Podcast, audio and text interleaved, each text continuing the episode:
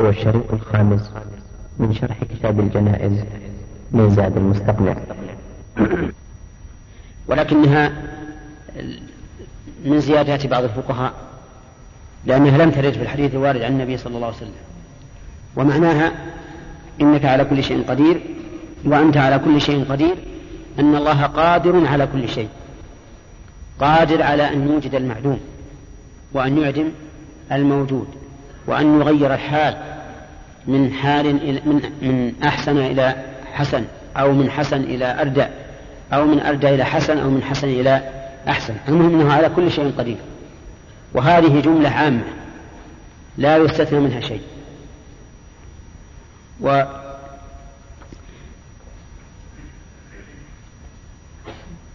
وقول صاحب التفسير الجلالين في قوله تعالى في سورة المائدة لله ملك السماوات والأرض وما فيهن وهو, وهو على كل شيء قدير. يقول خص العقل ذاته فليس عليها بقادر. هذا القول منكر. هذا القول منكر. وذلك لأن قوله خص العقل ذاته أين العقل الذي خص ذاته بأنه ليس قادرا عليها؟ أليس الله يفعل ما يريد؟ بلى يفعل ما يريد. والفاعل ما يريد يفعل بنفسه. فهو قادر على أن يفعل ما شاء وأن يدع ما شاء. نعم الشيء الذي لا يليق بجلاله عز وجل لا يمكن أن يكون متعلق القدرة لأن أصل القدرة لا تتعلق به. كما لو قال قائل هل يقدر الله على أن يخلق مثله؟ نقول هذا مستحيل لأن المثلية ممتنعة. لو لم يكن من انتفاء المماثلة إلا أن الثانية مخلوق والأول خالق. الأول واجب الوجود والثاني ممكن الوجود. لو لم يكن إلا هذا الفرق لكان كافيا مع أنه مستحيل. ويذكر أن جنود الشيطان جاءوا إليه. استمع لقصة هذه غريبة. جاءوا إليه. فقالوا له يا سيدنا نراك تفرح بموت العابد بموت الواحد من العلماء ولا تفرح بموت آلاف العباد. كيف هذا؟ العابد الذي يعبد الله ليلا ونهارا يسبح ويهلل ويصوم ويتصدق. لا تفرح به بالألف فرحك بالواحد من العلماء؟ قال نعم. أنا أدلكم على هذا. فذهب إلى عابد قال له يا أيها الشيخ هل يقدر الله أن يجعل السماوات في جوف بيضة؟ السماوات كلها كبرى في جوف بيضة. فقال العابد لا ما يصير.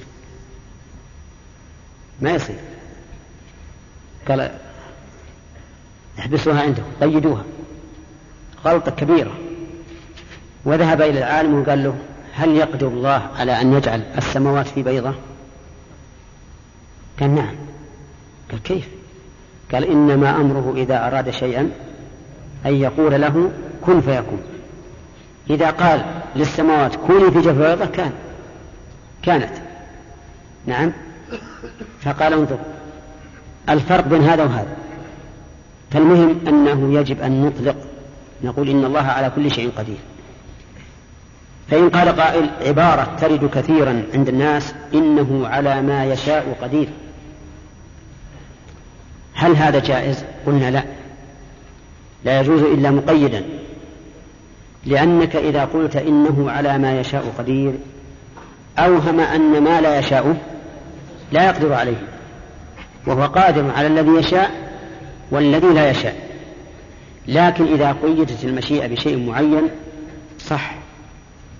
كقوله تعالى إنه وهو على جمعهم إذا يشاء قدير. يعني إذا يشاء قد جمعهم فهو قادر عليه. وكذلك في قصة الرجل الذي أدخل الذي أدخله الله الجنة آخر ما كان فقال الله له إني على ما على ما أشاء قادر. إني على ما أشاء قادر لأنه يتعلق بفعل معين ومن تبعهم بإحسان إلى يوم الدين.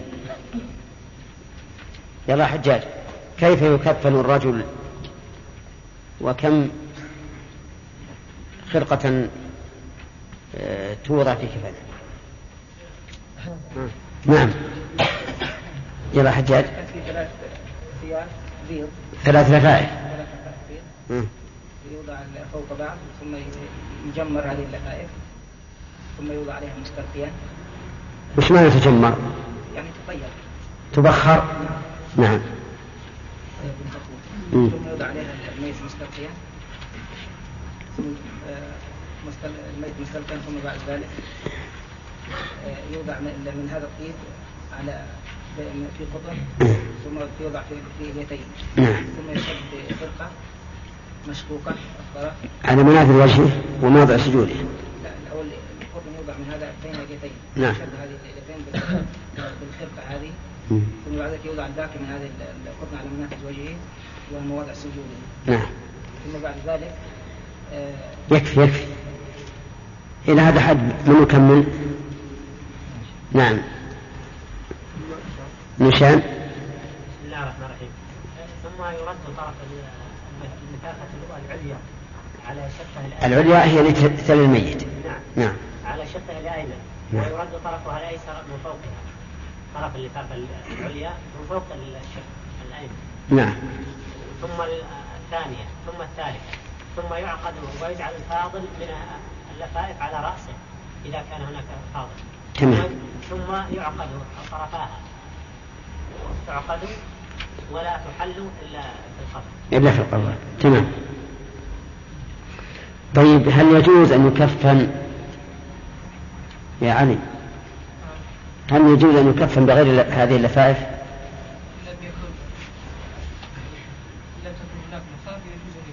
يعني عند الضرورة.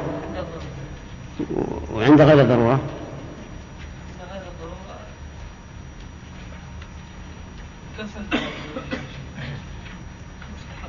ها؟ لكن هل يجوز أن يكفن بغيرها؟ مثل.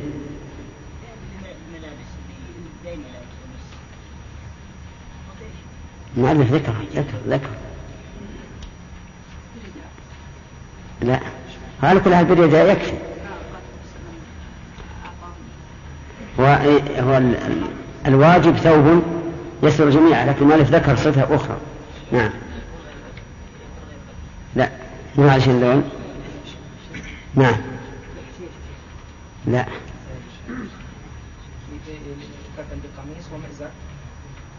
واللفافة هنا نعم. يعني ممكن أن نجعل الفائف مئزرا وقميصا ولفافة طيب. ما هو الواجب في الكفن؟ الواجب من الكفن ما هو؟ يسر الجميل. طيب. لو كفن في ثوب رقيق صالح. لو كفن في ثوب رقيق يسر البشرة. هل يجزي أو لا؟ لا يجزي لأن الواجب أن يكون الثوب ساترا. طيب. إذا كفن بثوب أسود. خليل. يجوز؟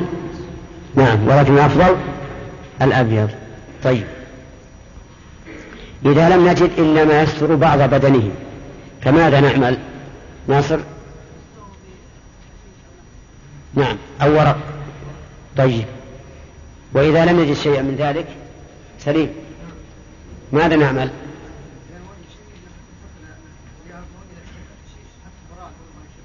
ما لقينا شيء.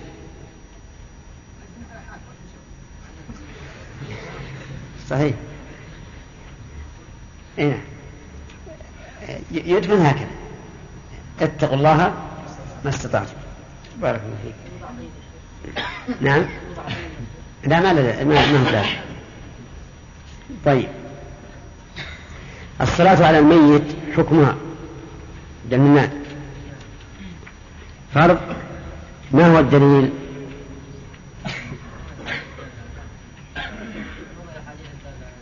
مثل. نعم.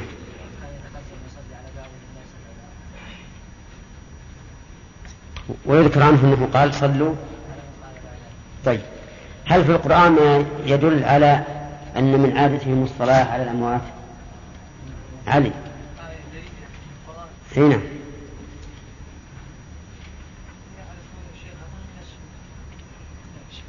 نعم.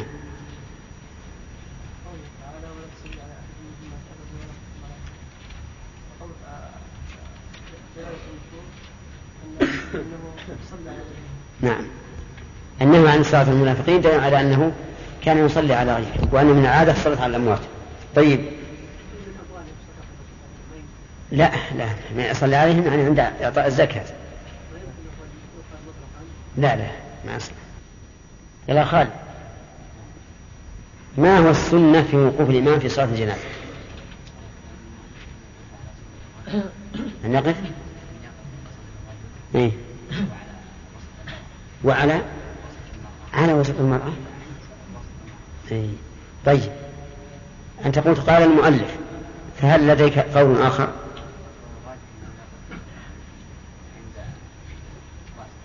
عند رأس الرجل. طيب. هل هذا أشرف على سبيل الوجوب؟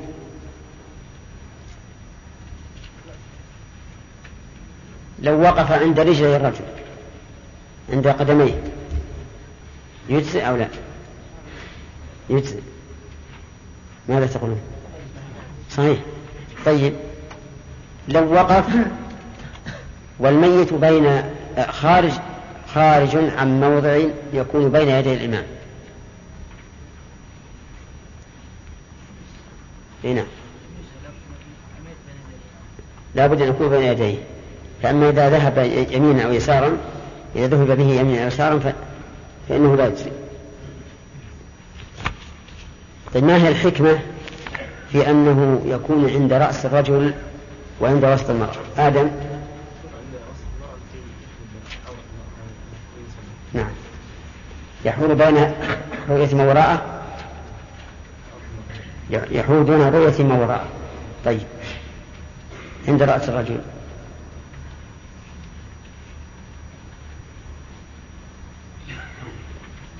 لأنه مكان العقل. إيه؟ نعم.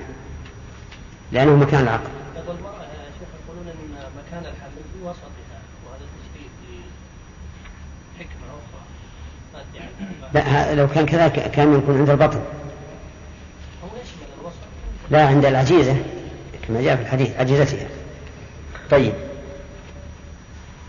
والذين قالوا عند صدره ذكروا فيه حديث عن رسول الله صلى الله عليه وسلم لكنه لا يقام على الحديث الصحيح وقالوا إن الصدر محل القلب.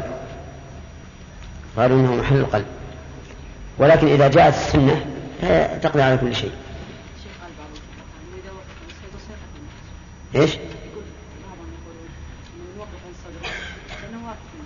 كأنه إيش؟ عند إيش؟ لا بينهما فرق.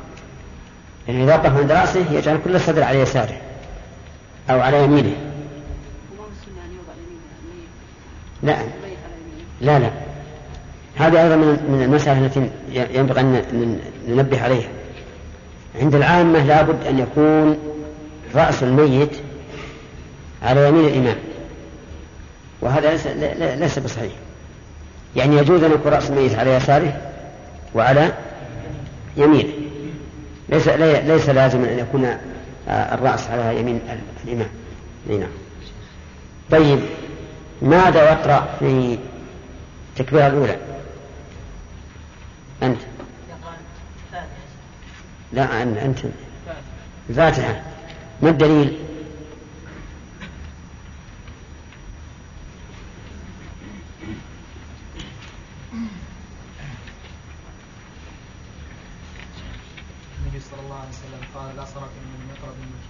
بفاتحة بفاتحة الكتاب طيب.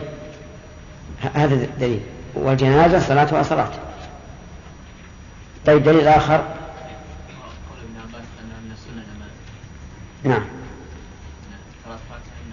أنها من السنة. تمام. طيب. في التكبيرة الثانية ماذا يصنع؟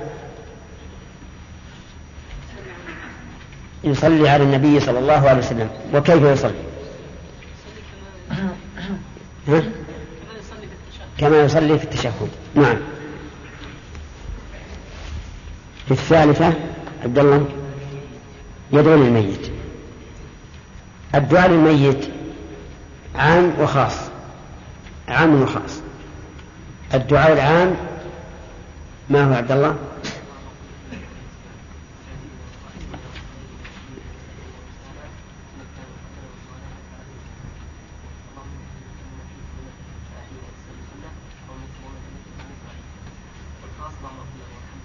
نعم طيب هذا هذا الدعاء يا عبد الرحمن. فيه تطويل لحينا وميتنا وصغيرنا وكبيرنا وذكرنا وأنثانا. فما هي الحكمة؟ لو قال لحينا وميتنا عمت كل شيء. طيب. فائدة الحال في الدعاء. هذه واحدة.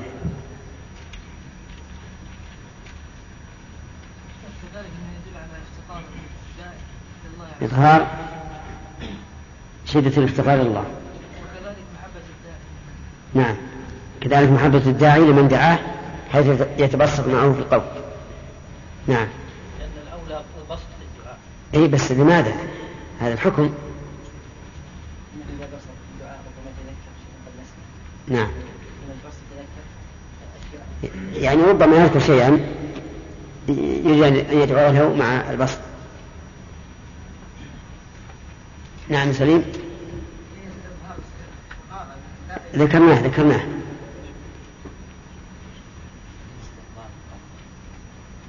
استحضار القلب. لأنه يعني ربما يستحضر في أول جملة أو لا يستحضر ثم يستحضر الثانية. لا هذه ما ما إليها. إي نعم لكن يريد الحكمة من هذا. نعم.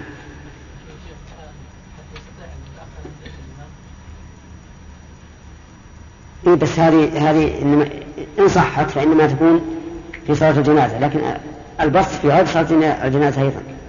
وذكرت لكم أمثلة من هذا. ألا نقول زيادة الأجر والتعبد لله؟ زيادة التعبد الأجر والتعبد لله لأن الدعاء عبادة يؤجر عليه الإنسان. نعم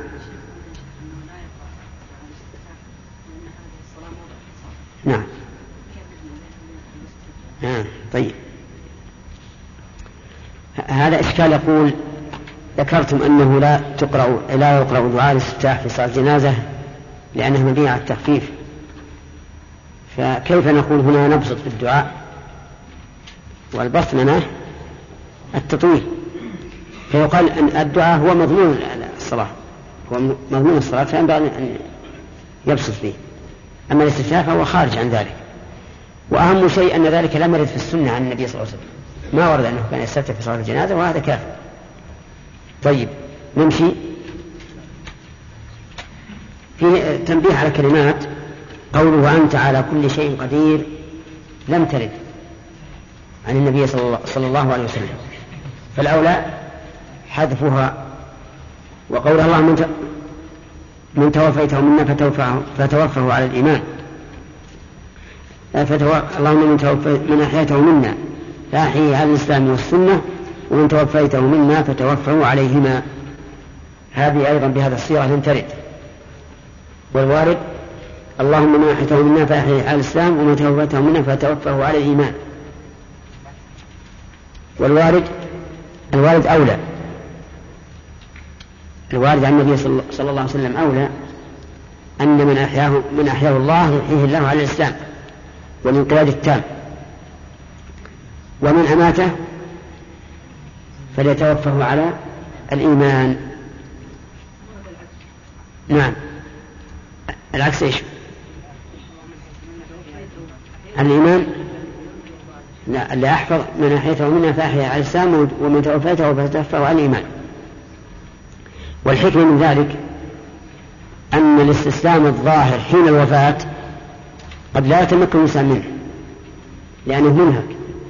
وفي آخر قواه. فكان الدعاء له بالإيمان في هذا الحال أبلغ ولأن الإيمان هو اليقين ووفاة الإنسان على اليقين أبلغ.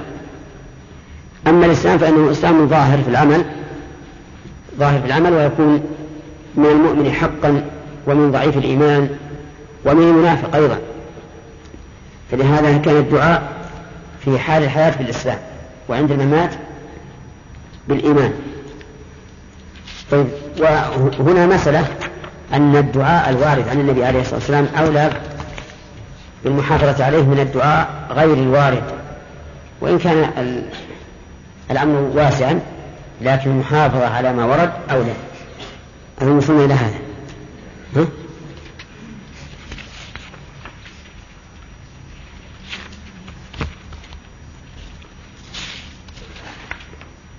ثم قال المؤلف اللهم اغفر له وارحمه. هذا الدعاء الخاص. وبدأ بالدعاء العام لأنه أشمل. أما الخاص فهو خاص بالميت. اللهم اغفر له وارحمه.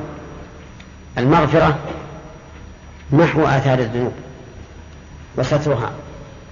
والإنسان محتاج إلى ستر ذنوبه حيا وميتا. وارحمه بحصول بحصول المطلوب. ولهذا يجمع بين المغفرة والرحمة كثيرا لأن بالمغفرة النجاة من المرهوب وبالرحمة حصول المطلوب. وعافه واعف عنه. عافه مما قد يصيبه من السوء كعذاب القبر مثلا. واعف عنه تجاوز عنه ما فرط فيه من الواجب في حال الحياة.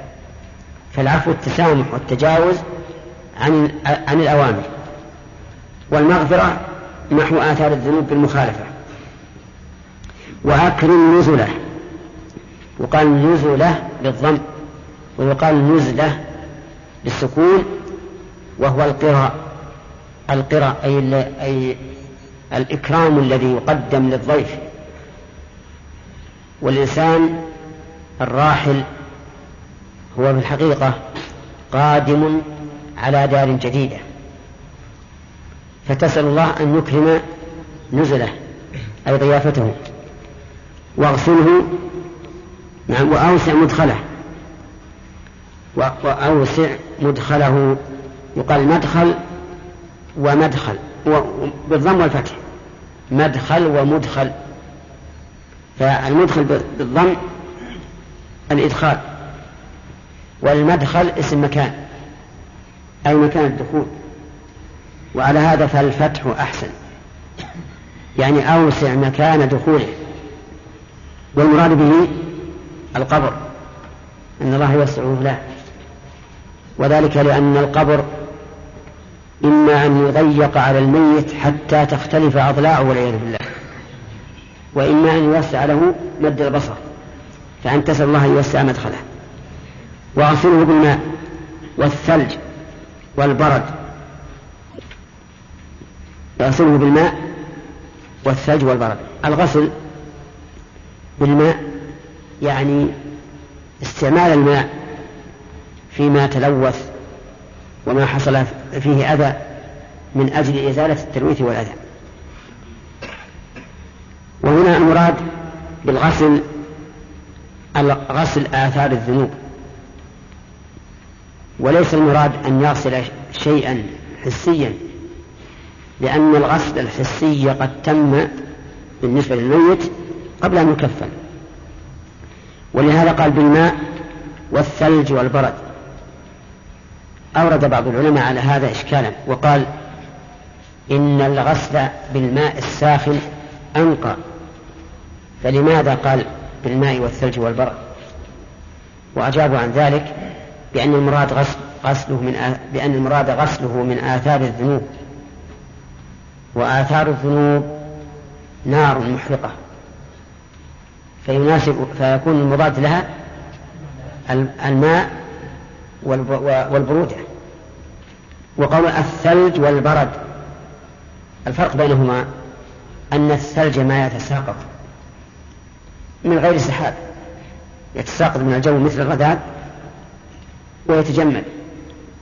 والبرد هو الذي يتساقط من السحاب ويسمى عند الناس أو عند بعض أهل اللغة يسمونه حب الغمام. حب الغمام لأنه ينزل مثل الحب. ونقه من الذنوب والخطايا كما ينقى الثوب الأبيض من الدنس. والحديث من الذنوب آه، من الخطايا. حديث من الخطايا. نقه من الخطايا. والخطايا جمع خطيئة وهي ما خالف فيه الصواب سواء كان فعلا للمحظور أو تركا للمأمور. وأما قول من الذنوب على ما أورده المؤلف فإنه لو صح به الحديث الذنوب والخطايا لقلنا الذنوب للصغائر والخطايا للكبائر. ولكن الحديث ورد في الخطايا بالخطايا فقط. وبناء عليه نقول الخطايا هنا تشمل الصغائر والكبائر. وقول كما ينقى الثوب الأبيض من الدنس. هذا التشبيه لقوة التنقية. يعني نقه نقاء كاملا كما ينقى الثوب الأبيض من الدنس. وخص الأبيض لأن ظهور الدنس على الأبيض أبين من ظهوره على على غيره. ولهذا يكره الغسالون أيام الشتاء لأن الناس يلبسون ثيابا سودا ملونة لا تتسخ سريعا فيكسد سوقهم في أيام الصيف يلبسون البياض ويتسخ بيومين أو ثلاثة حسب حال الإنسان. فيكثر آه، الورود عليهم وينشط سوقهم لكن إذا الأبيض يقول خص الأبيض لأنه إيش؟ أكثر قبول للوسخ. والنقاء ونقاؤه يدل على أنه ليس فيه وسخ إطلاقا. وقوله وعدله دارا خيرا من داره وزوجا خيرا من زوجه وأهلا خيرا من أهله؟ ما هي موجودة؟ المؤلف حذفها وهي موجودة في الحديث. أبدله دارا خيرا من داره. الدار الأولى دار الدنيا والثانية دار البرزخ. وهناك دار أخرى ثالثة وهي دار الآخرة. تعبير دار خير من داره يشمل الدارين دار البرزخ ودار الآخرة. وزوجا خيرا من زوجه. زوجا خيرا من زوجه. هذا فيه إشكال سواء كان المصلى عليه رجلا أم امرأة. لأنه إن كان المصلى عليه رجلا وقلنا أبدله زوجا خيرا من زوجه فهذا يقتضي أن الحور خير من نساء الدنيا. وإن كان امرأة فهذا يقتضي أننا نسأل الله أن يفرق بينها وبين زوجها ويبدلها بخير منه. صح؟ فهذا الإشكالان أما الجواب عن الأول أبدله زوجا خيرا من زوجه فنقول ليس فيه دلالة صريحة على أن الحور خير من نساء الدنيا. لأنه قد يكون المراد خيرا من زوجه في الأخلاق لا في الخيرية عند الله عز وجل. وبهذا الجواب يتضح الجواب عن الإشكال الثاني وهو أن أن المرأة إذا قلنا أبدلها زوجا خيرا من زوجها فإنه يعني أننا أننا نسأل الله أن يفرق بينهما. فنقول الجواب أن خيرية الزوج هنا ليست خيرية في العين بل خيرية في الوصف في الوصف. وهذا يتضمن أن يجمع الله بينهما في الجنة لأن أهل الجنة ينزع الله ما في صدورهم من غل ويبقون على أصل ما يكون. والتبديل كما يكون في العين يكون في الصفة. ومنه قوله تعالى يوم تبدل الأرض غير الأرض والسماوات. فالأرض هي الأرض في عينها لكن اختلفت وكذلك السماوات. فهذا هو الجواب عن هذا الإشكال. قال وأدخلوا الجنة وأعذه من عذاب القبر وعذاب النار. أدخلوا الجنة هي دار المتقين. نسأل الله أن يجعلنا وإياكم من أهلها. كما قال الله تعالى وسارعوا إلى مغفرة من ربكم وجنة عرضها السماوات والأرض أعدت للمتقين. وأعيده من عذاب القبر لأن القبر فيه عذاب.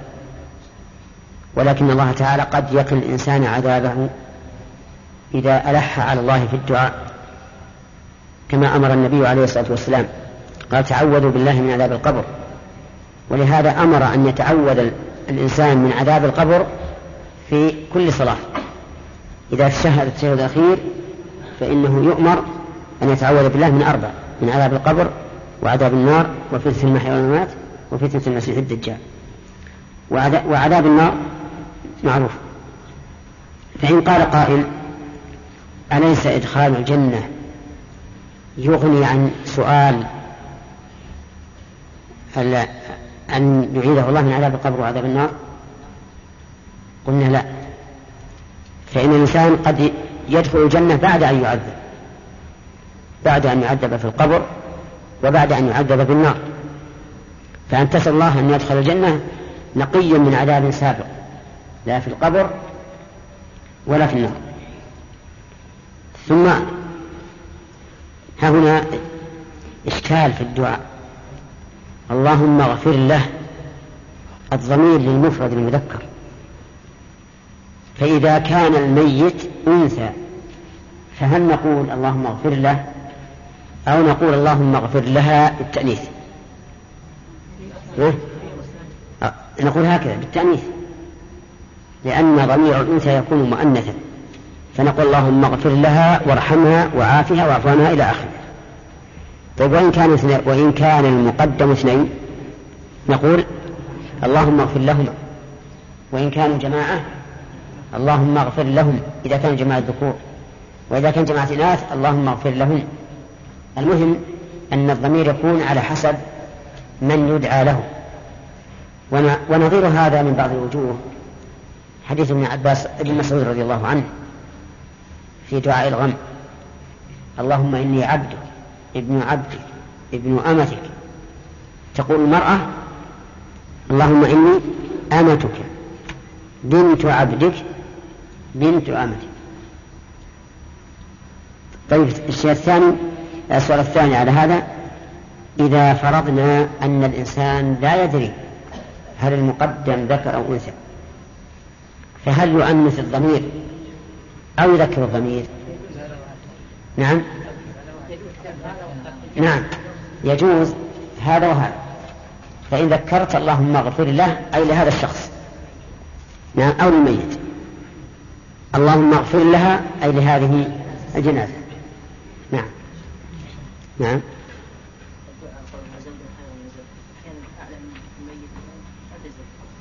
إيه؟ هذا إشكال. يقول إذا كان الميت لم يتزوج. فكيف نقول زوجا خير من زوجه وهو لم يتزوج؟ نقول نعم. الجواب على هذا أن خيرا من زوجه في الدنيا لو تزوج. نعم. نعم. يعني مش واضح لأن هذا الحديث اللي ورد كان الرسول يصلي على رجل. لو قال إذا صليتم على الميت فقولوا كذا لكان قولك وجيه. أن نأخذ بالنص ونؤول نحن على ما يناسب الحال. نعم يحيى؟ إيش؟ اي لا لا, لا المراد بالزوج هنا زوجية النكاح. نعم. ترتيب. إي نعم. الدليل على هذا ما هناك دليل بين واضح لكن المعروف أن الدعاء يبدأ فيه بالثناء على الله وقد تضمنت الفاتحة ثم بالصلاة على النبي صلى الله عليه وسلم ثم بالدعاء. نعم. نعم. هي وردت. ورد الدعاء العام وورد الدعاء الخاص. نعم. لا جمع بينهما ورد لكن العلماء قالوا يجمع بينهم. لعموم قوله عليه الصلاة والسلام أخلصوا له الدعاء. فلا بد من تخصيصه. وإن كان قول اللهم اغفر لحينا وميتنا يشمل. لا الاستفتاح ما يجمع من الدعاء. كيف؟ أبو هريرة سأل النبي عليه الصلاة والسلام ماذا تقول؟ فلم يذكر له إلا نوعا واحدا. فدل هذا على أن الاستفتاح ما يجمع فيه بين نوعين. نعم.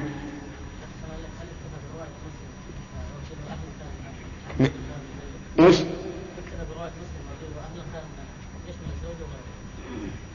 لا وفيها أيضا زوجا خير من زوجه نفس نفس المسألة فيها أهل خير من وزوج خير من زوجه. نعم.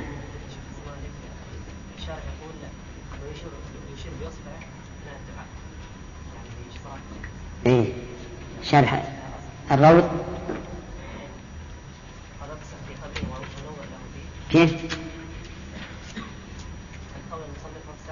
يقول لا بأس بالإشارة. إيه دعاء الميت في, في هذا نظر. يقول في هذا نظر إلا أن يقيسها على تحريك الأصبع في دعاء التشهد. وإلا ففيها نظر. نعم لماذا لا نرجع الزمير إلى لف الميت والميت يشترك فيه المؤنث ممكن. كما قلنا إذا إذا جهلت لكن كونك تأتي بالشيء الخاص إذا علمت أنه أنثى تقول اللهم اغفر لها. أحسن. نعم. كيف؟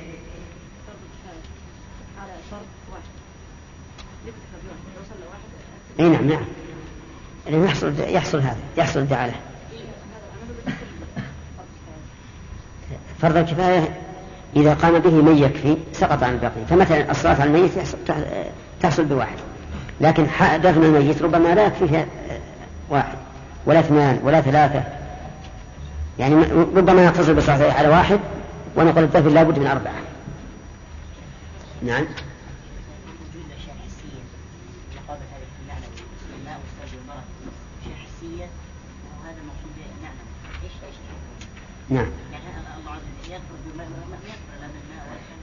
إيه نعم صحيح هذا لأجل الإشارة إلى أن التنقية تكون مقرونة بما يزيل الأثر نهائيا خمسة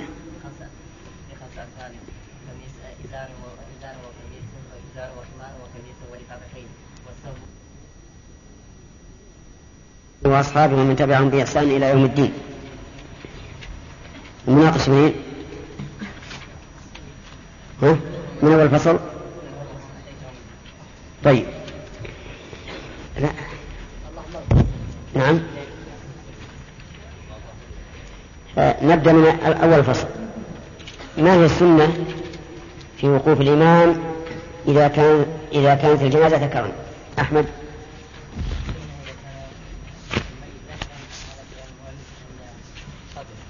أن يقوم عند صدره. كأنك تشير إلى أن هناك قولا آخر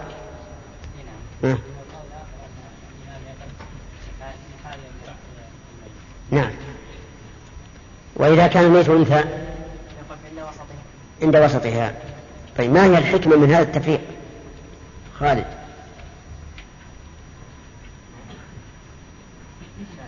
ما أدري. نعم ده مجيد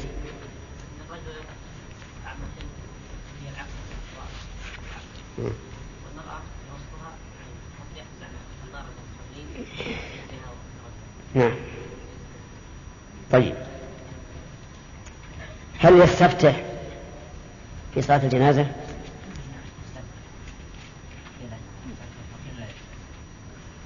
قولان للهشمي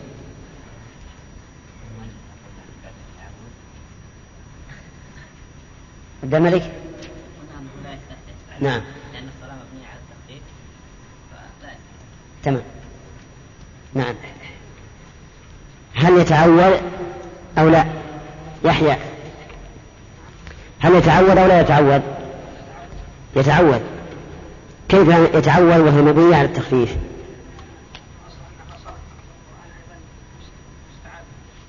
من أجل قراءة القرآن. لعموم قوله تعالى فإذا قرأت القرآن فاستعذ من الشيطان الرجيم. طيب. ما هي الحكمة في أنه يكرر في الدعاء؟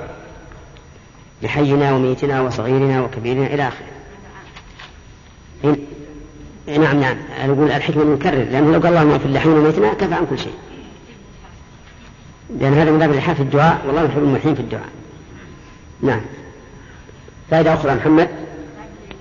تعبد الله تعالى بالدعاء لأن الدعاء عبادة. عبد الرحمن؟ ها؟ زيادة أجر وثواب لأنه كلما كرر الدعاء أثيب عليه.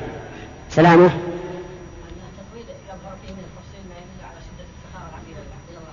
نعم. إنه يدل على شدة افتقار الإنسان إلى ربه. عدا إلى حضور القلب في الدعاء. خمس. عليان. هذا هذا ما هو ما هو من الاثبات لكن ما الحكمه من الرسول فعل هذا. لكن ما الحكمه من أن الرسول فعله هذا. بدر. محبة للميت. لا لا لا ما ما ما, ما يناسب نعم. ذكرناها نعم. الاستحضار. لأنه قد يعرف في أول الدعاء ويستحضر في آخره. نعم. نعم. محبة المدعو. نعم. مناجاته والتبسط معه. تمام. طيب. وفيه بالنسبة لغير هذه المسألة في غير هذا الموضوع فيه التفصيل. اللهم لي بكل دقة وجلة علانيته وسره وأوله وآخره. تفصيل. طيب. قوله إنك تعلم منقلبنا ومثوانا. ما معنى منقلبا ناصر. يعني ما ننقلب إليه؟ ها؟ طيب ومثوانا إذا عطف مترادف على عطف الرديف على رديفه إيه. ماذا تقولون يا جماعة؟ صح؟ ها؟ يعني مثل مستقر. والمنقلب حال الانقلاب يعني. إذا الإنسان مثلا ينصرف من بلد إلى آخر فهو في السفر منقلب. وإذا وصل إلى الغاية فهو مثوى تمام؟ طيب. المؤلف يقول من أحييته من نفاحه على الإسلام والسنة وذكرنا أن نص الحديث على خلاف ذلك. نعم. ما هي الحكمة في التفريق؟ نعم يعني الله على الإسلام يعني حتى لا تظهر مخالفته للشرع. طيب. نعم. لا تظهر للعباد فأحب أن الله عز وجل في الإيمان وهو والميت في هذا الحال حاجة للإيمان أقوى لأنه قد لا يستطيع العمل بالجوارح. طيب. يعني عبد الله عامر عافه واعف عنه. وعافه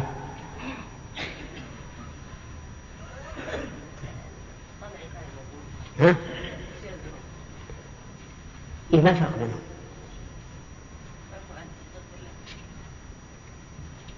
واعف عنا واغفر لنا وارحمنا في القرآن.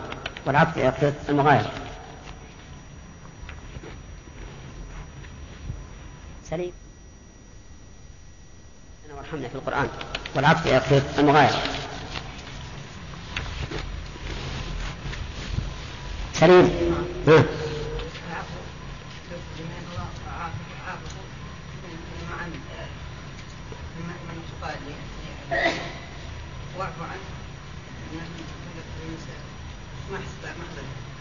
الله المستعان. بعد التي ولتين ما حضرت؟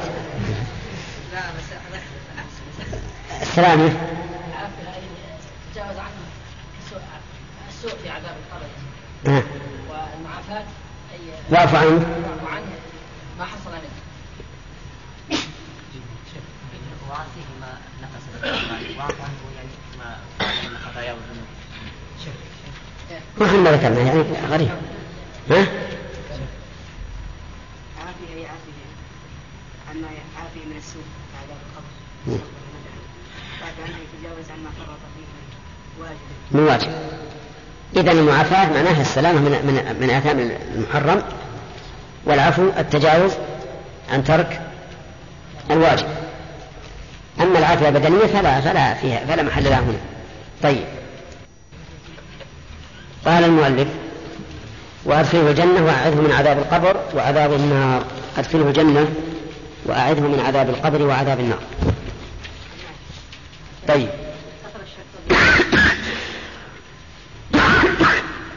عذاب القبر ثابت بالقرآن والسنة. بالقرآن والسنة ولنا أن نقول إجماع الأمة أيضا. وذكرنا أدلته من القرآن. هل تستخدمونها الآن؟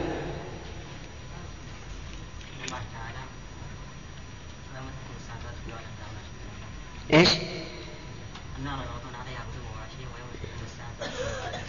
أحسنت. هذا من الدليل. دليل آخر بدر؟ من القرآن. يحيى. نعم. يوم القيامة نعم. وإنما توفون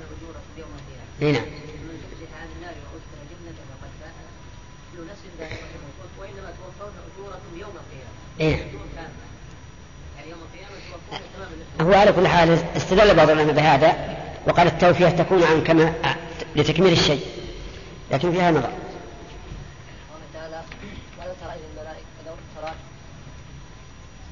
إذ يتوفى الملائكة الذين كفروا الملائكة يضربون وجوههم وأدبارهم.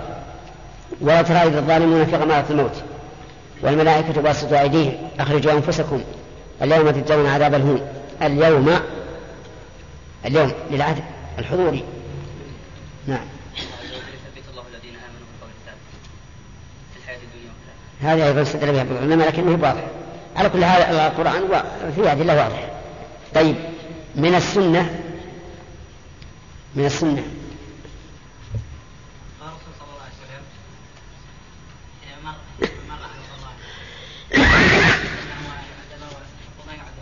صحيح. هذا ثبوت عذاب القبر. نعم. نعم. حديث البراء الطويل. وذكر فيه أنه يعذب ويضيق عليه القبر حتى تختلف أضلاع العامر؟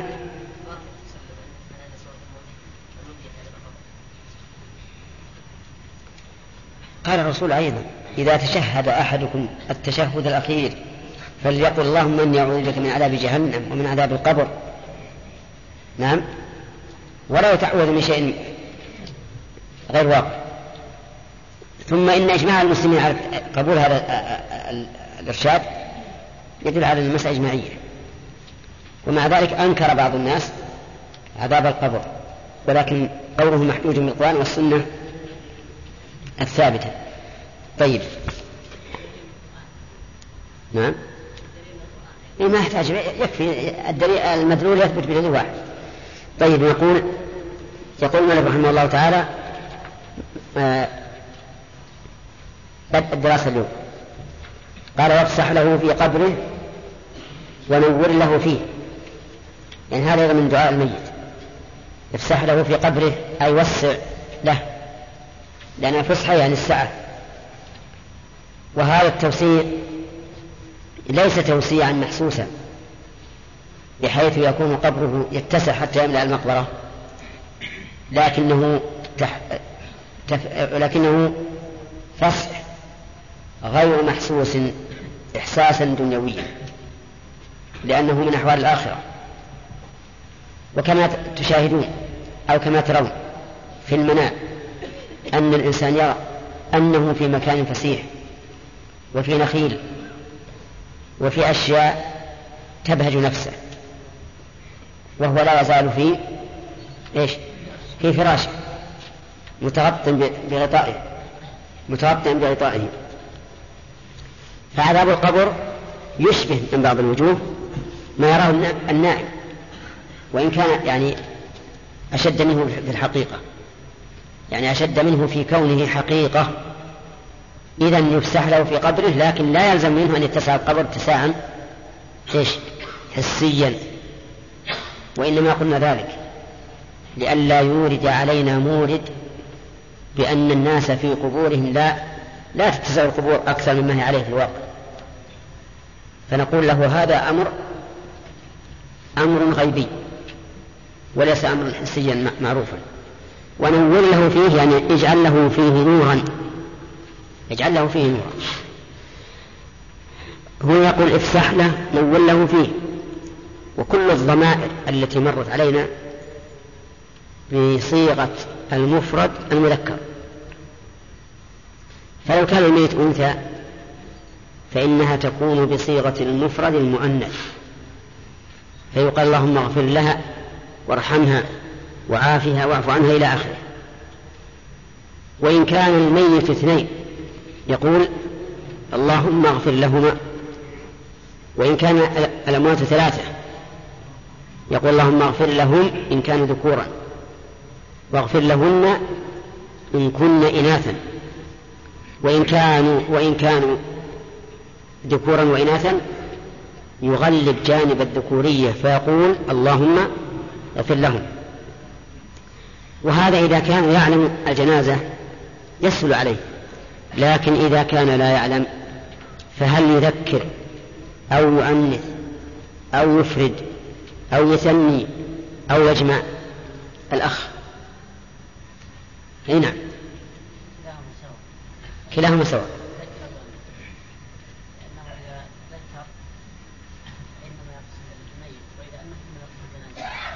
يعني يجوز التذكير والتأنيث باعتبار القصد. فكان يقول اللهم اغفر له أي لمن؟ بين أيديهم. سواء كان ذكرا أو أنثى واحدا أو متعددا.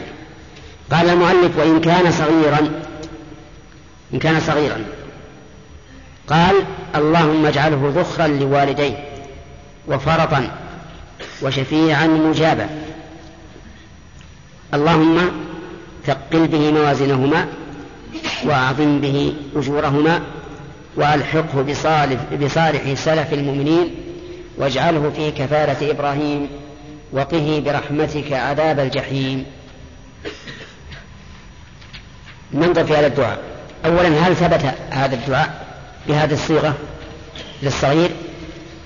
الجواب لا لم يثبت بهذه الصيغة للصغير لكنه ورد أنه يصلى عليه ويدعى له أو يدعى لوالديه. لفظان في المسألة. ولكن العلماء رحمهم الله استحسنوا أن يكون هذا الدعاء. اللهم اجعله ذخرا لوالديه. الذخر بمعنى المذخور يعني ما أنه مصدر بمعنى اسم المفعول. أي مذخورا لوالديه يرجعان إليه عند الحاجة. وفرطا الفرط السابق السالف. وهنا يشكل كيف نقول إنه فرط لوالديه؟ لو كانا قد ماتا قبله. فيقال إنه فرط لوالديه في الآخرة. يتقدمهما ليكون لهما أجره. وذخرا مع فرط لوالديه وأجرا وشفيعا مجابا. أجرا يعني جعلوا لهما أجرا. وهذا ظاهر فيما إذا كانا حيين لأنهما سوف يصابان به. فإذا أصيبا به فصبر على هذه المصيبة صار أجرا لهما. أما إذا كان ميتين فلا يظهر هذا. لكن لعلهما لعل الفقهاء ذكروا هذا بناء على الأغلب. يقول وشفيعا مجابا. عندي أجر. شفيعا مجابا. الشفيع بمعنى الشافع. كالسميع بمعنى السامع. فمن هو الشفيع؟ الشفيع هو الذي يتوسط لغيره بجلب منفعة أو دفع مضرة. وسمي شفيعا لأنه يجعل المشفوع له اثنين. بعد أن كان وترا واحدا. فلهذا صار بضم صوته إلى صوت المشروع له صار شفيعا له. وقول مجابا لأن الشفيع قد يجاب وقد وقد لا يجاب. فسأل الله أن يكون شفيعا مجابا. اللهم ثقل به موازينهما. ثقل به موازينهما يعني موازين الأعمال. وذلك بكونه أجرا لهما. لأنه كلما كان أجرا ثقلت به الموازين. والموازين جمع ميزان. وهو ما يوزن به أعمال العباد يوم القيامة. واختلف العلماء هل هو ميزان حقيقي أو كناية عن إقامة العدل؟ فذهبت المعتزلة إلى أنه كناية عن إقامة العدل وأنه ليس هناك ميزان حسي والصواب أنه ميزان حسي. لحديث صاحب البطاقة أن ذنوبه تجعل في كفة ولا إله إلا الله في كفة. وكذلك يظهر من قول الرسول عليه الصلاة والسلام كلمتان خفيفتان على اللسان ثقيلتان في الميزان. فإن ظاهره أنه ميزان له كفتان.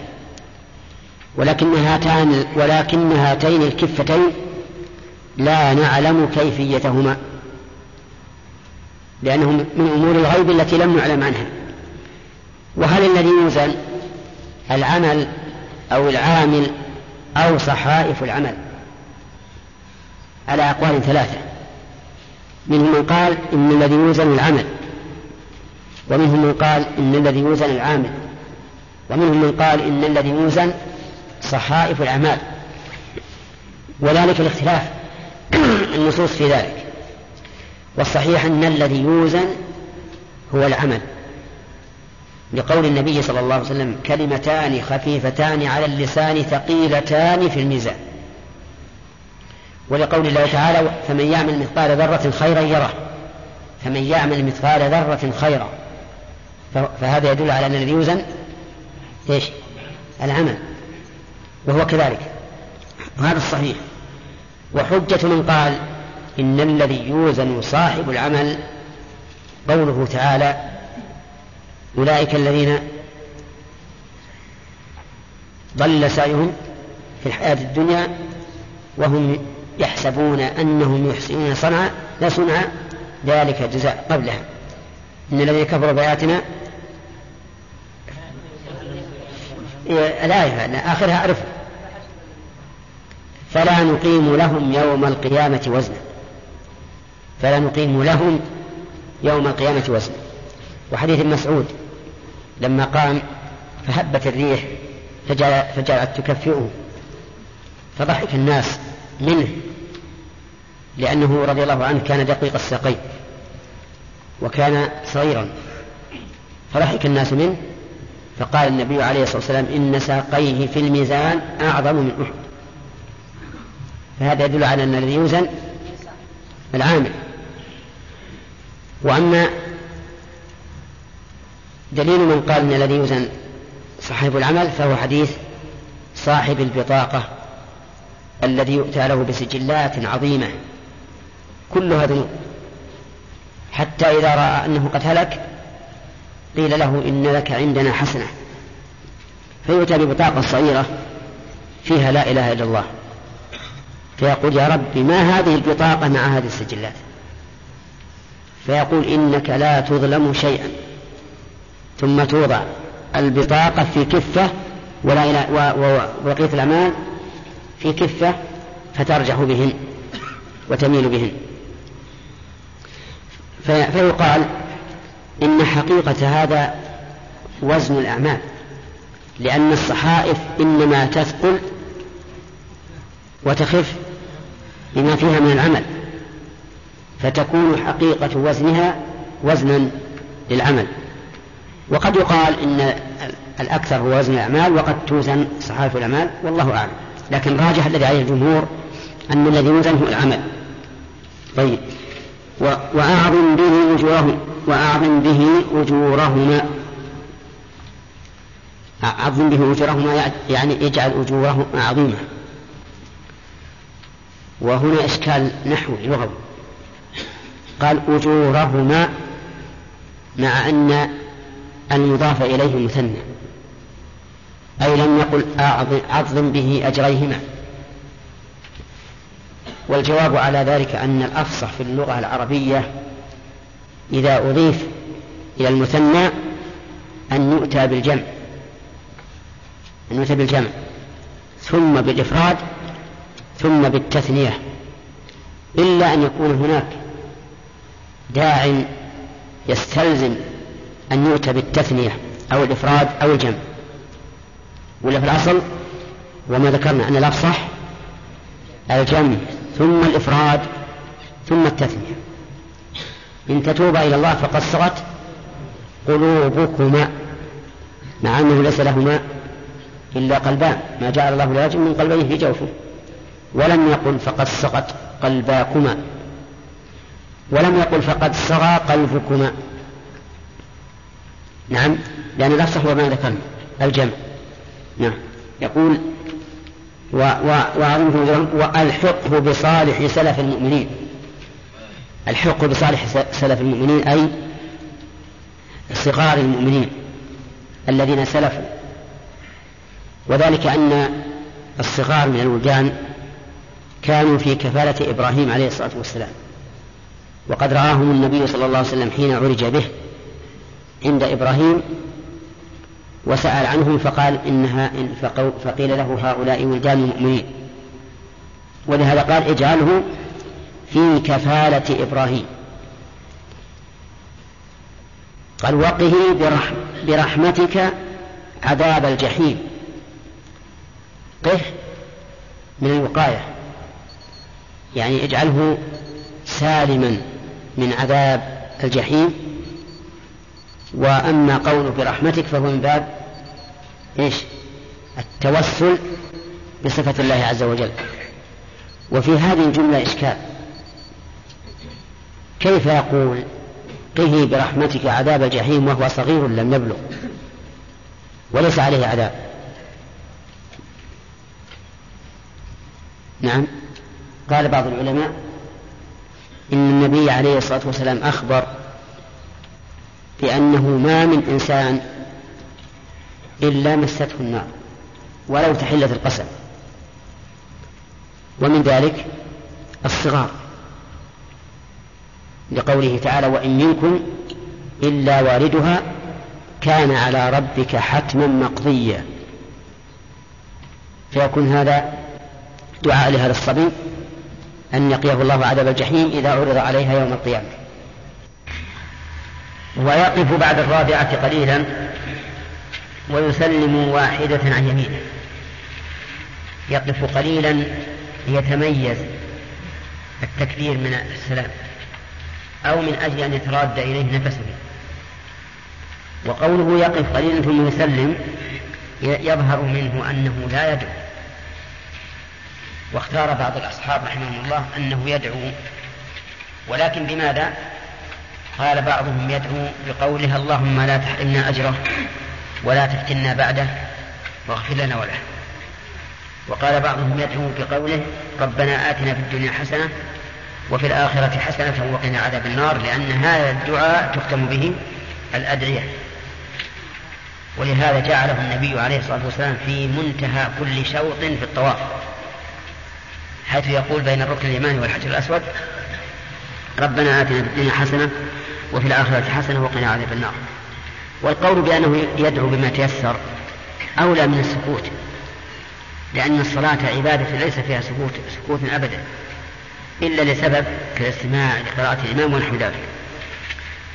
قال ويسلم واحدة عن يمينه. يسلم واحدة عن اليمين. وإن سلم تلقاء وجهه فلا بأس لكن عن اليمين أفضل. وظاهر كلام المؤلف أنه لا لا تسن الزيادة على التسليمة الواحدة وهو المذهب.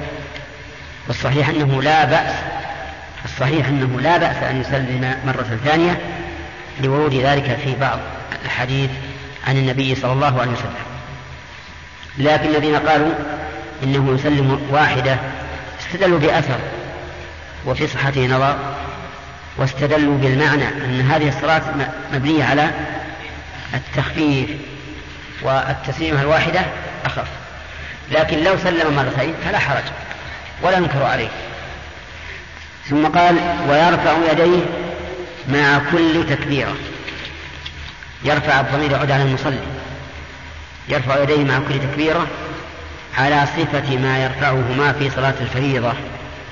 أي يجعلها يرفعهما حتى يكون حذو منكبيه أو حذو فروع أذنيه. وقوله مع كل تكبيرة هذا هو القول الصحيح.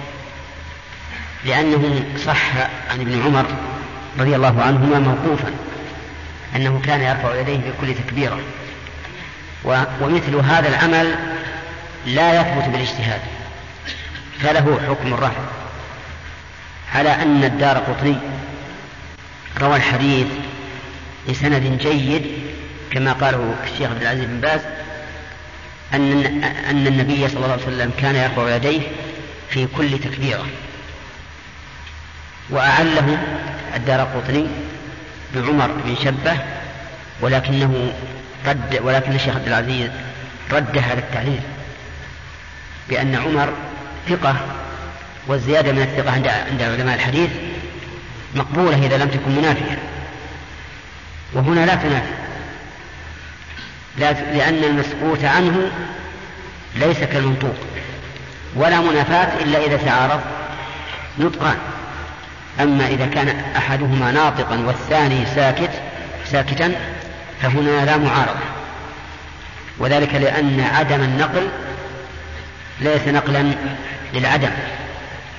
فالصحيح أنه يرفع يديه مع كل تكبيرة لهذا الحديث ولأن المعنى يقتضيه. لأنه إذا حرك يديه اجتمع في الانتقال من التكبيرة الأولى قول وعمل أو قول وفعل كسائر الصلوات. فإن الصلوات يكون مع القول فعل. إما ركوع وإما سجود وإما قيام وإما قعود فكان من المناسب أن يكون مع القول فعل. ولا فعل هنا يناسب إلا إلا رفع اليدين لأن السجود والركوع متعدد. فيبقى رفع اليدين وحينئذ يكون رفع اليدين في كل تكبيرة يكون مؤيدا بالأثر النظر. نعم؟ إيه نعم. تظهر لكن ليس لكل أحد.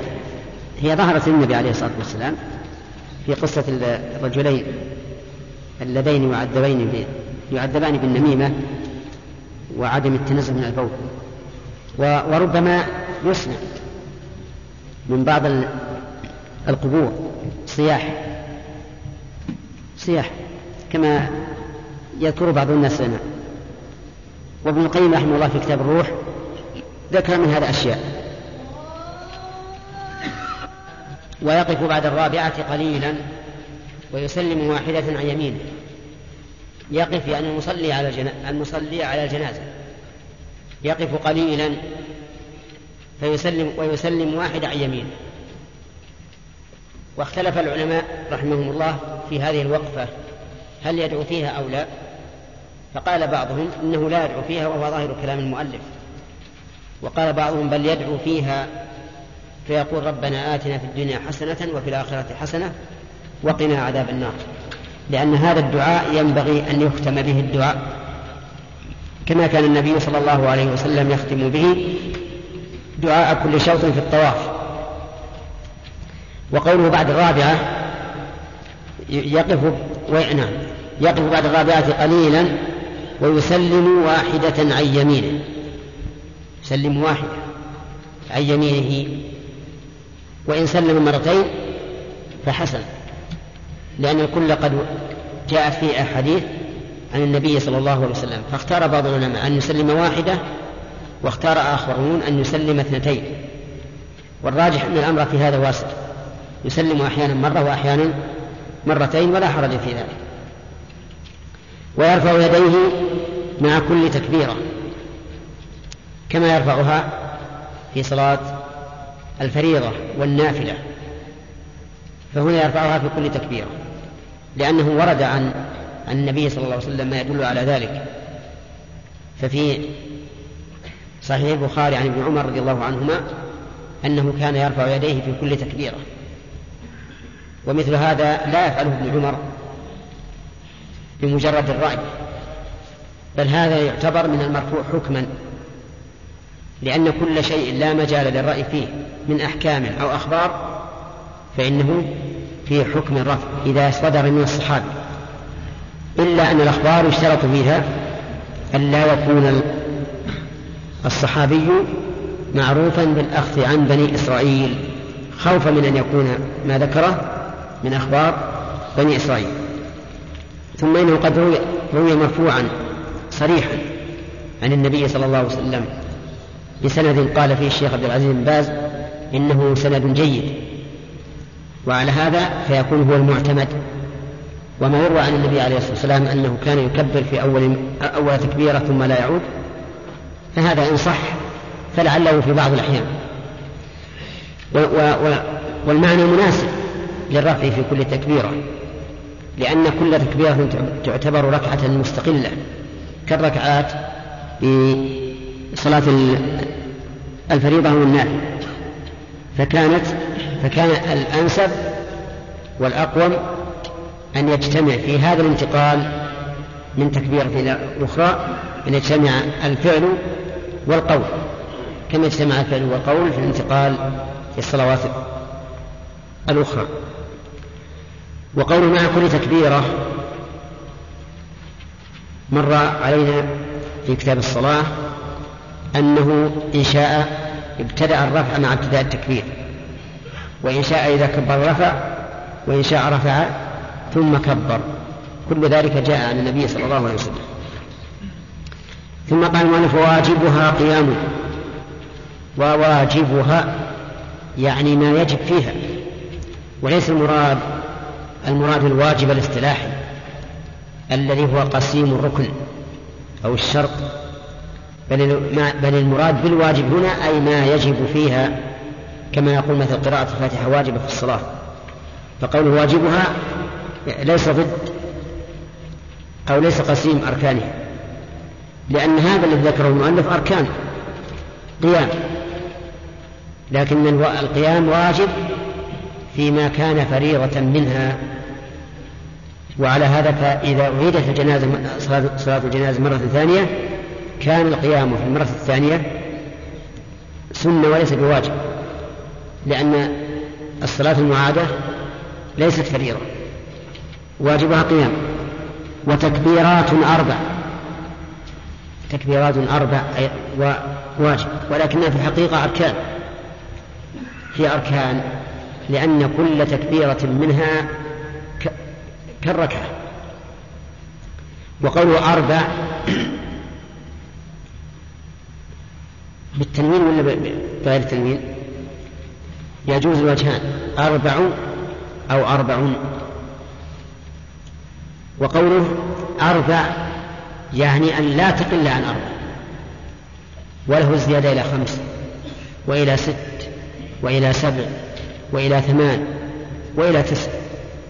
كل هذا ورد. لكن الثابت في صحيح مسلم إلى خمس. ولهذا ينبغي للأئمة أن يكبروا أحيانا على الجنازة خمس مرات إحياء للسنة. وسيقول بعض الناس إن إمامنا نسي فزاد خامسة لكن إذا فعله مرة ومرة وبين للناس الذين يسألون يقولون له إنك نسيت فكبرت خمسا أن يبين لهم أن هذا من السنة. لأنه ثبت أن زيد بن أرقم صلى على جنازة فكبر عليها خمسا وأخبر أن ذلك من فعل النبي صلى الله عليه وسلم.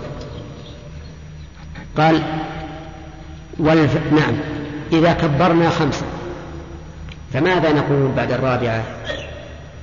أنا لا أعلم في هذا سنة لكنني إذا أردت أن أكبر خمسا جعلت جعلت دعاء الرابعة دعاء الثالثة الدعاء العام.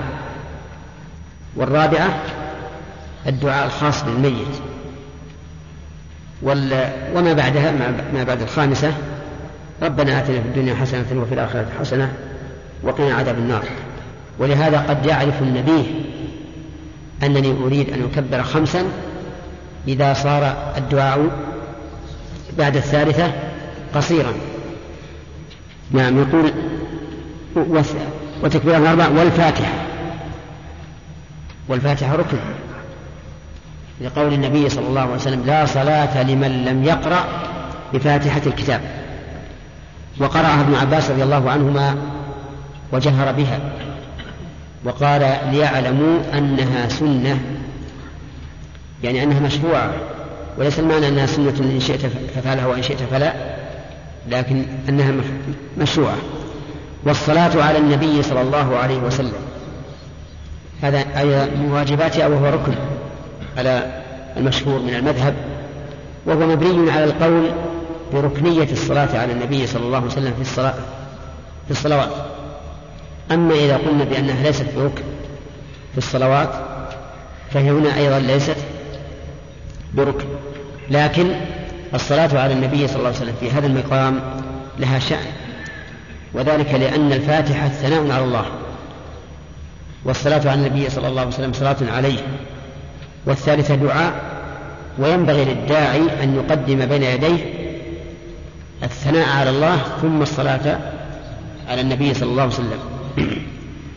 وقوله والصلاة على النبي صلى الله عليه وسلم ولم يبين هنا لكنه بين فيما سبق أنها كالتشهد لكن يكفي أن يقول اللهم صل على محمد. ودعوة للميت. هذا من الأركان أيضا. كقول النبي عليه الصلاة والسلام إذا صليتم على الميت فأخلصوا له الدعاء. ولأن هذا هو لب هذه الصلاة. أصل الصلاة على الميت إنما كانت لدعاء للدعاء له. وإن كان فيها عبادة لكن ليست مجرد عبادة الله عز وجل. ودعاء للميت والسلام. ركن أو واجب؟ ركن. لكنه يكفي فيه مرة واحدة كما مر. قال ومن فاته شيء من التكبير. طيب السلام دليله قول عائشة رضي الله عنها كان يختم الصلاة بالتسليم. وهذا وإن لم يكن ظاهرا في عموم صلاة الجنازة لكن يصح أن يكون متمسكا ولأنها عبادة افتتحت بالتكبير فتختتم بالتسليم كالصلاة المفروضة. قال ومن فاتته ومن فاته شيء من التكبير قضاه على صفته. أي على صفة ما فاته. لعموم قول الرسول صلى الله عليه وسلم ما فاتكم فأتموا. ويستفاد من قول المؤلف شيء من التكبير أن التكبير بمنزلة الركعة. بمنزلة الركعة. طيب وإذا دخل مع الإمام في التكبيرة الثالثة فهل يقرأ الفاتحة أو يدعو للميت لأن هذا مكان الدعاء؟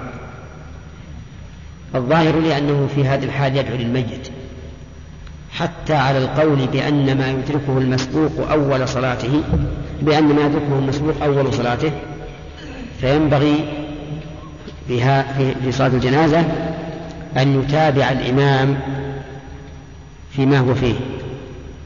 لأننا لو قلنا لهذا الذي أدرك الإمام في التكبيرة الثالثة لو قلنا اقرأ الفاتحة ثم كبر الإمام للرابعة وقلنا صل على النبي ثم حملت الجنازة فاته الدعاء لها وقول المؤلف من فاته شيء من التكبير قضاه على صفته.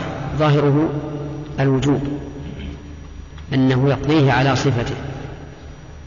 وظاهره أيضا أنه يقضيه سواء خشي حمل الجنازة أم لم يخشى. ووجه ذلك أنه إذا قدر أن الجنازة رفعت قبل أن يتمم فإنه يدعو لها ولو في غيبتها. للضرورة. ولكن قيده الأصحاب رحمهم الله قالوا ما لم يخش رفعها. أي رفع الجنازة. فإن خش الرفع تابع. تابع وسلم. والغالب في جنائزنا الغالب أنها ترفع. لا يتأخرون فيها حتى يقضي الناس. وعلى هذا فيتابع التكبير ويسلم. ومع هذا قالوا وله أن يسلم مع الإمام. له أن يسلم مع الإمام. لأن الفرض سقط بصلاة الإمام. فما بعد صلاة الإمام يعتبر نافلة والنافلة يجوز قطعها. فالأحوال إذن ثلاث. المسبوق في صلاة الجنازة له ثلاث حالات. الحالة الأولى أن يمكن قضاء ما, فات قبل أن تحمل الجنازة. فهنا نقول إيش؟ اقضه ولا إشكال فيه. لا إشكال فيه لأن عموم قوله عليه الصلاة والسلام ما فاتكم فأتموا يشمل هذا. الحالة الثانية أن يخشى من رفعها فيتابع التكبير. تابع التكبير وإن لم يدعو إلا دعاء قليلا للميت. الحالة الثالثة أن يسلم مع الإمام. ويسقط عنه ما بقي من التكبير. وعلته ما ذكرت لكم. هو أن الفرض سقط بالصلاة الأولى التي هي صلاة الإمام. فكان ما بقي مخيرا فيه. ومع هذا فليس هناك نص صحيح صريح في الموضوع. لكنه أعني في موضوع أنه يسلم مع الإمام أو يتابع التكبير بدون دعاء لكنه اجتهاد من أهل العلم رحمهم الله. ثم قال ومن فاتته الصلاة عليه صلى على القبر. من فاتته الصلاة عليه فلم يدرك فإنه يصلي على القبر. إن أدركها قد دفنت وإلا صلى عليها ولا ينتظر لأن الصلاة على القبر إنما تكون للضرورة إذا لم يمكن حضور الميت بين يديه. فإنه يصلي على القبر. ودليل ذلك قصة المرأة التي كانت تقوم المسجد أي ترفع قمامته وتنظفه منها ماتت ليلا ولم يستأذن ولم يؤذن النبي صلى الله عليه وسلم بذلك. تحقيرا لشأنها من وجه ولئلا يشقوا على النبي صلى الله عليه وسلم من وجه, آخر. فلما أصبح أو فلما سأل عنها أخبروه أنها ماتت. فقال هلا كنتم آذنتموني؟ أي أخبرتموني. فقالوا كأنهم صغروا من شأنه. ثم قال دلوني على قبرها. فخرج بنفسه عليه الصلاة والسلام وصلى على قبرها وفي هذا من عناية الرسول عليه الصلاة والسلام بأهل الخير حتى إنهم امرأة سوداء. عناية بأهل الخير الذين يعملون الخير العام النفع ما هو ظاهر؟ هذه ليس من عملها إلا, أن إلا أنها تقوم المسجد. وفي أيضا عناية الرسول صلى الله عليه وسلم بالمساجد. كما جاء في حديث عائشة أن النبي صلى الله عليه وسلم أمر ببناء المساجد في الدور وأن تنظف وتطيب. وفي أيضا تواضع النبي صلى الله عليه وسلم للخروج إلى قبرها ليصلي عليه وإلا فبإمكانه أن يدعو لها في مكانه. لكنه خرج تواضعا لله وتعظيما لشأن هذه المرأة السوداء وشكرا لها على عملها ولكن كيف يصلي على القبر؟ يصلي على القبر صلاة الجنازة المعروف. إن كان رجلا وقف عند رأسه وإن كان أنثى عند وسط القبر فيجعل القبر بينه وبين القبلة. قال وعلى غائب بالنية على غائب بالنية. لأن الغائب ليس بين يديه حتى يصلي على شيء مشاهد ولكن بالنية. بلا شهر فالصلاة إذن الصلاة على الميت إما أن تكون بين إما أن يكون بين يديه وذلك قبل الدفن أو بعده على القبر وإما أن يكون غائبا. لكن كلمة غائب ماذا تعني؟ تعني أنه غائب عن البلد ولو دون المسافة يصلي عليه صلاة الغائب أما من في البلد فإن فإنه لا يشرع أن يصلي عليه صلاة الغائب بل المشروع أن يخرج إلى ليش؟ إلى قبره ويصلي عليه. ولهذا يخطئ بعض الجهال الذين يصلون على الميت في أطراف البلد وهو ميت في بلده فإن هذا خلاف السنة. السنة أن تخرج إلى القبر وتصلي عليه. ثم قال إلى شهر يصلي على الغائب وعلى القبر إلى شهر وذلك لأن النبي صلى الله عليه وسلم صلى على قبر إلى شهر يعني إلى نهاية الشهر هذا هو الدليل. ولكن كون الرسول عليه الصلاة والسلام صلى على قبر له شهر لا يدل على التحديد. لأن هذا فعل اتفاقا. لا ليس مقصودا. ما فلا ندري. لو كان له أكثر هل يصلي أو لا؟ ولو كان له دون هل يصلي أو لا؟ وما فعل اتفاقا فليس بدليل اتفاقا لأنه لم يقصد.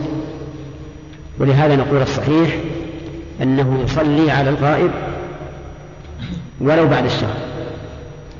ويصلي أيضا على القبر ولو بعد الشهر. إلا أن بعض العلماء قيده بقيد حسن. قال بشرط أن يكون هذا المدفون قد مات في زمن يكون فيه المصلي أهلا للصلاة.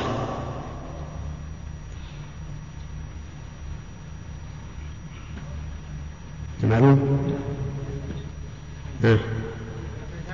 إلا أن يكون المصلي الميت قد مات في زمن بلغ فيه المصلي أن يكون من أهل الصلاة. مثل الأخوة. وبنهاية هذه المادة. نودعكم ونلقاكم إن شاء الله في إصدارات قادمة. مع تحيات مؤسسة الاستقامة الإسلامية للإنتاج والتوزيع في عنيزة. رقم الهاتف والفاكس صفر ستة ثلاثة ستة أربعة خمسة ثمانية ثمانية صفر. ورقم صندوق البريد اثنان وخمسمائة وألف.